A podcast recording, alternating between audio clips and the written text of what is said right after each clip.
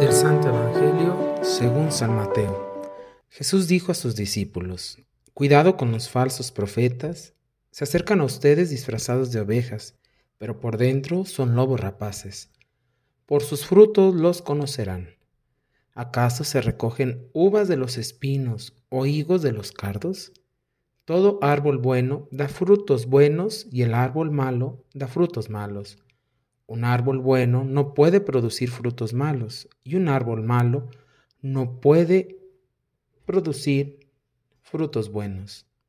Todo árbol que no produce frutos buenos es cortado y arrojado al fuego, así que por sus frutos los conocerán. Un gran saludo. Hoy miércoles, día dedicado a San José. El Señor nos habla a través de su palabra. Nosotros somos muy conscientes de cuando plantamos un árbol, buscamos que sus frutos sean buenos y, abundantes. Cuando el Señor nos pone a nosotros en la tierra, tenemos un servicio y una misión que dar. El Evangelio nos habla de cómo estar atentos y discernir los signos de los tiempos. Dice, cuidado con los falsos profetas.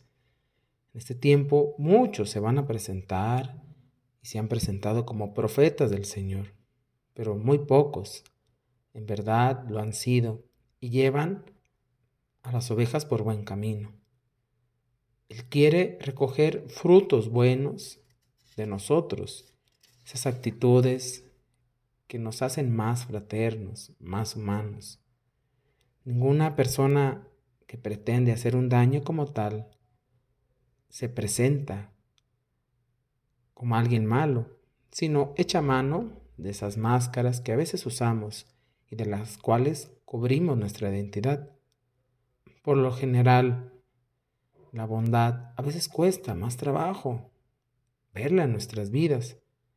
Tenemos que en verdad presentarnos como lo hacía Jesús, sin máscaras, y darnos abiertamente a los demás pero él alerta a sus discípulos para que estén atentos y en guardia ante estos falsos profetas, ante estas actitudes que no ayudan a crecer.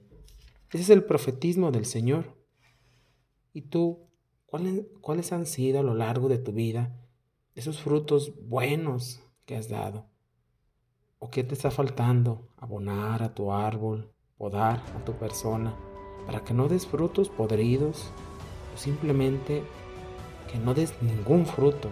El Señor quiere de ti y de mí frutos buenos, abundantes y buenos.